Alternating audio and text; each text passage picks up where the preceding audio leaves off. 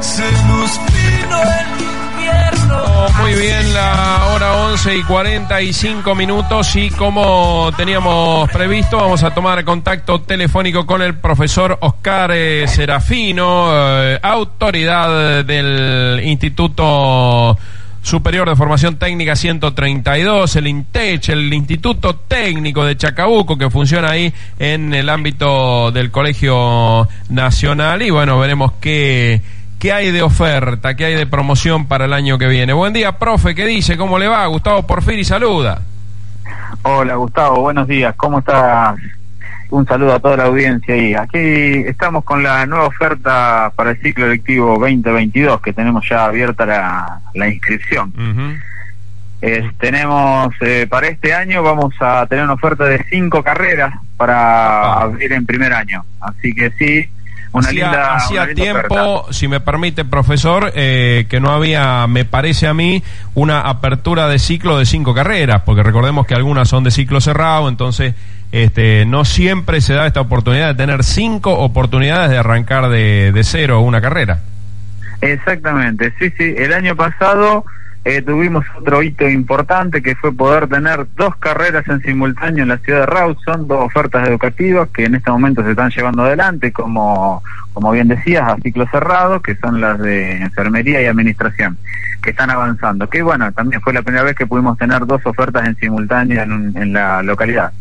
Así que bueno, para este año, principalmente acá van a ser ofertas a nivel de apertura en sede. Eh, tenemos las carreras de analista de sistemas, que bueno, es una de las carreras de ciclo continuo, que bueno, no- son de, todas de tres años de duración y se cursan generalmente a partir de las 19 horas hasta las 23, 22, dependiendo la, la cursada eh, analistas de sistemas, como les decía, que pueden tener su correlato universitario siguiendo la licenciatura en sistemas. Eh, tenemos la de producción agrícola ganadera. Tenemos enfermería, que también con la posibilidad de hacer la licenciatura en alguna universidad, es decir, extender el, el horizonte académico.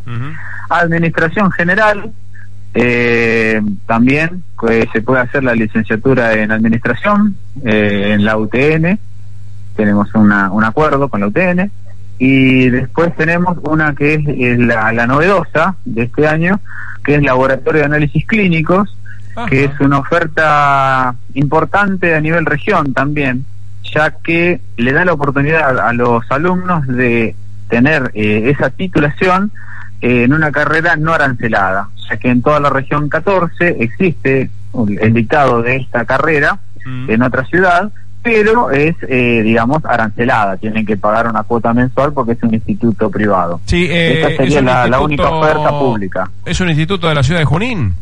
Exactamente. sí, Claro. Mire qué bueno, qué buena noticia, profe.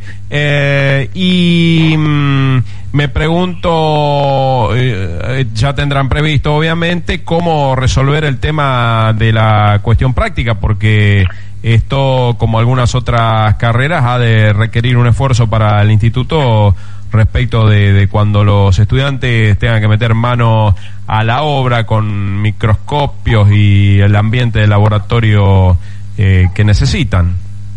Exactamente. Este, nosotros tenemos una base de profesionales, eh, docentes, a partir de enfermería, que muchos de ellos son polivalentes para la carrera, lo cual nos asegura tener al menos un cuerpo docente formado y con experiencia. Además, se han incorporado este año con la carrera de gestión ambiental que estamos llevando adelante. Este, se han incorporado profesionales también polivalentes del área. Y con respecto a las prácticas profesionalizantes, este, tenemos distintos ámbitos públicos y, y privados para que se puedan ir a- armando los, los sets, digamos, de, de acompañamiento en las prácticas. Eh, básicamente es una carrera que nosotros, digamos, apostamos fuerte porque vimos la necesidad a nivel región. Ajá. No solo a nivel Chacabuco, sino a nivel región fue muy muy bienvenida. Estuvimos haciendo difusión en la en la ciudad de Junín, también en la ciudad de Chivilcoy. Eh, si bien no en la misma región, pero bueno, estuvimos haciendo difusión porque por el carácter de, digamos, de la no arancelado, cosa Sí. que le da una oportunidad a un grupo de alumnos que por ahí no puede acceder eh, en otras condiciones. Bien, bien. Eh, me pregunto si aquella, aquellos estudiantes que han pasado por la carrera de enfermería, aquellos estudiantes que estén cursando enfermería, tienen alguna ventaja respecto de, algunas asignaturas o no tendrá nada que ver el plan de estudios de una y otra. Tienen ciertas ciertas características comunes en algunas materias. Si bien no es exactamente lo mismo, porque el encuadre, el enfoque y la profundidad con la que se ven algunos temas en algunos son más profundos, en otro de carácter general, pero sí hay materias que son comunes. En aquellas materias que son comunes y que hay un correlato, digamos, de todos los temas, si se quiere, en ese caso hay eh, se dicta la equivalencia interna y el alumno no, no la cursa. O otras que por ahí tienen un correlato parecido, o quizás deban cursar determinadas eh, áreas y otras no. Pero bueno, en ese sentido es la, la ventaja con la que cuenta, digamos, el titulado de enfermería. este, también le ocurre a, otros a otros titulados de otras, eh, digamos, carreras que son del área médica o del área de salud, que también se ven, no sé si la palabra es beneficiado, pero sí reconocido en alguna de las, de las áreas de incumbencia o de materia. Así que esos casos nosotros los trabajamos individualmente. Dada determinada titulación, se le otorgan determinados reconocimientos en función de los contenidos trabajados en cada una de las carreras.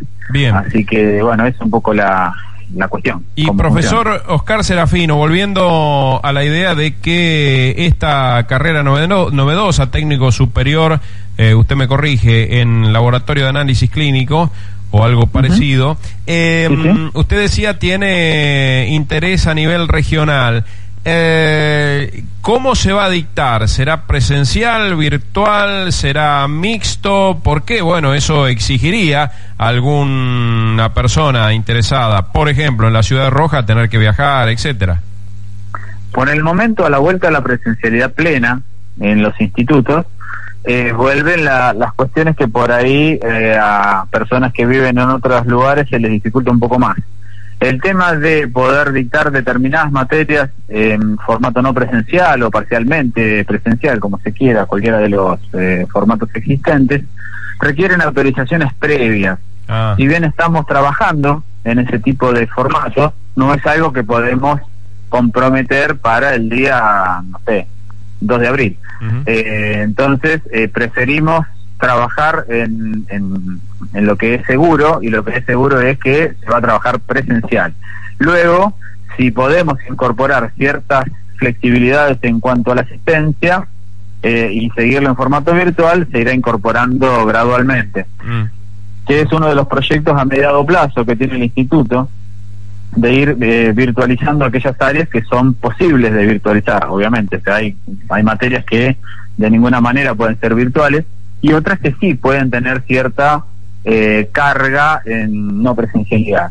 Así que eso es un análisis bastante exhaustivo, no es algo que pueda hacerse alegremente, si se quiere usar la palabra, sino que requiere un, un cambio profundo tanto en el diseño de las secuencias didácticas, en los soportes de información, en el intercambio de las distintas profesores con los alumnos.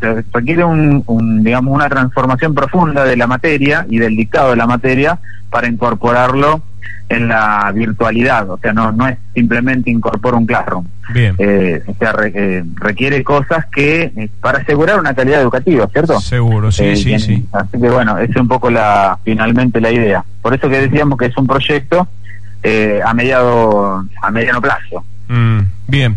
Y mm, eh, ahora cuénteme, me decía profe que hace algunos días ya está abierta la inscripción, cómo va, eh, si hay alguna tendencia de que una carrera haya sacado ventaja en el entusiasmo, en el interés que otra, eh, si están más o menos pareja las, las reservas, las preinscripciones, cómo viene el asunto.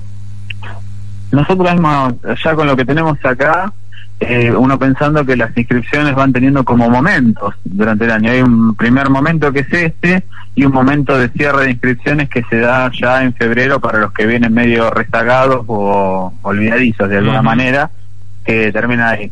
Eh, en estos momentos hemos ya pasado los 200 inscriptos en el conjunto de carrera, lo cual es un número interesante para lo que es la, estando en presencialidad. eh, y aún nos falta todavía un tiempo importante de inscripción. Hay una, hay una tendencia fuerte en las carreras de salud, ya sea de enfermería y, ¿cómo se llama? Y laboratorio de análisis clínicos, hay una tendencia fuerte que es natural, digamos, y después el resto de las carreras va va acompañando y las carreras que son más duras, más técnicas, esas generalmente son las que tienen una inscripción un poco más reducida y tiene que ver con, bueno, con la elección de, de las personas, ¿no? Lo que más les gusta, qué sé yo. Históricamente, las ciencias duras eh, en nuestro país, incluso las inscripciones a nivel universitario, son las de mucho menor eh, interés. Este, no sé, hoy una licenciatura en biología andará en el 2% de, de los anotados en todas las carreras, por ejemplo, de la Universidad de Buenos Aires, por tirar un número. Eh, medio al voleo, pero que no andará demasiado lejos de la, de la realidad. La, sí, las tendencias en educación superior son parecidas, más allá de, si se trate de una oferta universitaria o una oferta terciaria no universitaria. Generalmente las ciencias duras tienen menos gente que las ciencias blandas, así que mm. yo por ahí, no sé, enfermería siempre tuvo más gente que analista de sistema, por poner un caso. Pero bueno, este, son, son situaciones, contextos laborales diferentes. y también es cierto, no hacen falta tantos. ¿eh? Exigencias, este, una carrera de analista de sistema, hay que ponerse a estudiar. Son diferentes modos, ¿eh? Mm. Digo, sabes que es, eh, es diferentes modos. Hay personas que no les, no les, no les pesa estar 7, 8 horas tras una máquina, pero no harían jamás la tarea que hace un enfermero en mm. territorio de estar con pacientes durante 10 horas por día. Y al revés tampoco. Cada una de, de las carreras tienen ciertos, ciertos enfoques cuando tenés que trabajar, que es ahí donde se determina qué le gusta hacer a quién. ahí se termina definiendo la cosa. Bueno, y para ir eh, cerrando esta amable charla con usted, siempre es un gusto tenerlo en el programa, profe. Eh, las cuestiones prácticas de inscripción, seguramente en las plataformas digitales, pero también dándose una vuelta por Sapiola 215, teléfonos, etcétera. Exactamente. Eh, tenemos abiertas las inscripciones en presencial, Sapiola 215, planta alta, eh, a partir de las 19 a 22 pueden llegarse ahí y bueno, a hacer las preguntas que quieran, presentar la documentación y demás. Y si no, a través de las redes sociales y si no, también en el, en el portal nuestro, intech.edu.ar. Intech.edu.ar, ahí está el botoncito de preinscripción, meten los datos y ya está. Después, finalmente, tienen que llevar la documentación a la escuela en algún momento, mm. pero por lo menos pueden ir reservando hueco como quien dice, eh, a partir de la inscripción en la página. Eh, está funcionando bastante bien, tienen los enlaces, eh, las, las vías de comunicación son todas las que encuentren, o sea, no importa dónde escriban, terminan todas en el instituto, ya sea el Instagram o el Facebook, que nos encuentran como Intech 132, ahí encuentran en el Instagram, en el Facebook, en TikTok, en YouTube, nos van a encontrar en todos los lugares como Intech 132. Y si hacen consultas, las, iremos evacuando de a poco. Bien, bien. Eh, me alegra mucho. Usted sabe que tengo eh, una, un afecto mm, muy profundo por el viejo y querido 132, porque, bueno, en principio me ha dado la oportunidad de formarme en, en una tecnicatura y también de haber pasado un par de, de veces por las aulas en calidad de docente. Así que eh, ya sabe que acá hay un medio es dispuesto a difundir todo lo que crea conveniente, don Serafino. Bueno, muchísimas gracias, Gustavo. Eh, sabemos la, el acercamiento personal que tenés con, el instituto y reconocemos la enorme labor que has hecho tanto en las aulas como la que haces ahí difundiendo todas nuestras carreras y, actividades. Así que, bueno, eh, te paso el chivo si querés. El día 3 de diciembre vamos a hacer la fiesta de egresados presencialmente, finalmente vamos a poder hacerlo, así que si tenés un ratito de tiempo, aquí estamos. Serás bienvenida a partir de las 20. Es siempre un momento muy especial, ¿no? Cuando, bueno, se, algunas cohortes terminan su, su ciclo en el instituto, un momento muy muy emotivo también. Y en lo personal la considero la fiesta más importante, es la que nos porque permite llevar, o sea, festejar lo que la ley de educación nos dice. Es decir, el ingreso, la permanencia, el egreso con calidad educativa. O sea, y la fiesta del egreso es poder concretar finalmente y festejar lo que le, nada más y nada menos que lo que la ley nos dice. Y sentir claro, por un lado eso desde el punto de vista institucional o directivo, pero desde el, desde el alumno sentir que ha cumplido con una meta y que ha cerrado un ciclo, este, que para eso está la vida, ¿no? Exactamente, y se abren otros. Bueno, lo, abandono mitad porque ya no tenemos más tiempo, pero segundo porque usted está en otro conchavo, supongo, ¿no? Está en otro laburo ahí. Estamos, estamos haciendo algunas otras cuestiones relacionadas con educación, pero no precisamente con el instituto. Por eso. Eh, un gran protagonista de la educación local, el profe Oscar Serafino, pasó por Mates y Noticias. Va un abrazo para allá y hasta la que viene, ¿eh? Bueno, listo. Muchísimas gracias a todos. Nos vemos.